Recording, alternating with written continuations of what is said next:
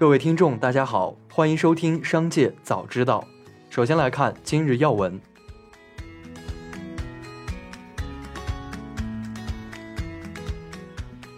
人社部发布二零二二年第二季度全国招聘大于求职的最缺工一百个职业排行，其中营销员、快递员、车工、商品营业员、市场营销专业人员、餐厅服务员、保安员、家政服务员、电子产品制版工、保洁员位列前十。制造业缺工状况持续，电子信息产业缺工情况较为突出。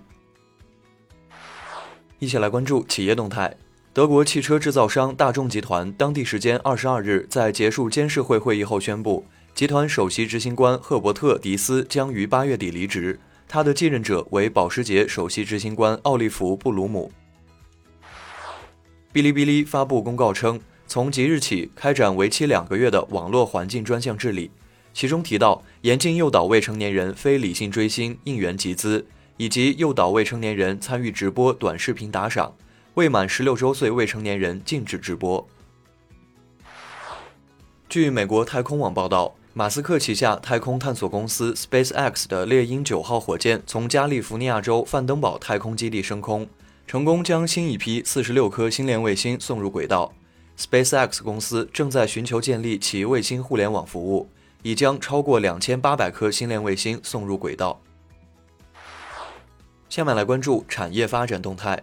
经济日报发表评论文章称，过去两个多月，在全球经济衰退风险上升背景下，中国股市持续回暖，大盘指数跑赢全球股市，美联储缩表的边际效应以及国际大宗商品价格暴跌，部分地区疫情反复等因素也会影响市场上行节奏，但这不是趋势的改变。可以预期，下半年我国经济增长的确定性更大，全年增速将明显高于全球经济增速。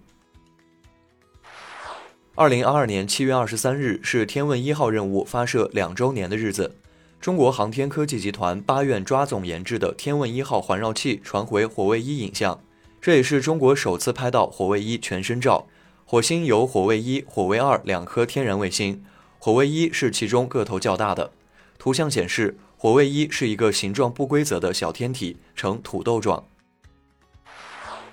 最后来关注国际方面，有智库研究报告显示，高温导致美国劳动者生产力下降，预计每年会给美国造成约一千亿美元，约合六千七百五十亿元人民币的损失。而随着极端高温天气变得更加频繁，报告预测称，到二零三零年这一数字预计将翻一倍，达到两千亿美元，约合一万三千五百亿元人民币。匈牙利外长西雅尔多访问俄罗斯，提出向俄罗斯额外采购七亿立方米天然气的请求。针对匈牙利方面的求购，俄外长拉夫罗夫表示，全面执行两国出口天然气的长期合同，完全符合双方利益。据日本媒体消息，涉嫌刺杀日本前首相安倍晋三的嫌凶山上彻也将被拘押到今年底，以接受心理评估。共同社报道称，奈良法院批准检察官的要求，对山上彻也进行心理评估，以鉴定他是否具有刑事责任能力。对山上彻也的心理评估工作将持续至十一月二十九日。C N N 近日报道，格陵兰岛北部气温近期达到 十五点五 摄氏度。受异常温暖天气影响，岛屿北部冰山正在快速融化。根据美国国家冰雪数据中心的数据，仅七月十五日至十七日期间，格陵兰岛融化的冰量每天六十亿吨，就足以填满七百二十万个奥运会标准游泳池。日本原子能规制委员会正式批准东京电力公司有关福岛第一核电站的核污染水排海计划。德国海洋科学研究机构指出，福岛沿岸拥有世界上最强的洋流，从排放之日起五十七天内，放射性物质就会扩散到太平洋的大半区域。三年后，美国和加拿大将受到核污染影响，十年后蔓延到全球海域。以上就是本次节目的全部内容，感谢您的收听，我们明天再会。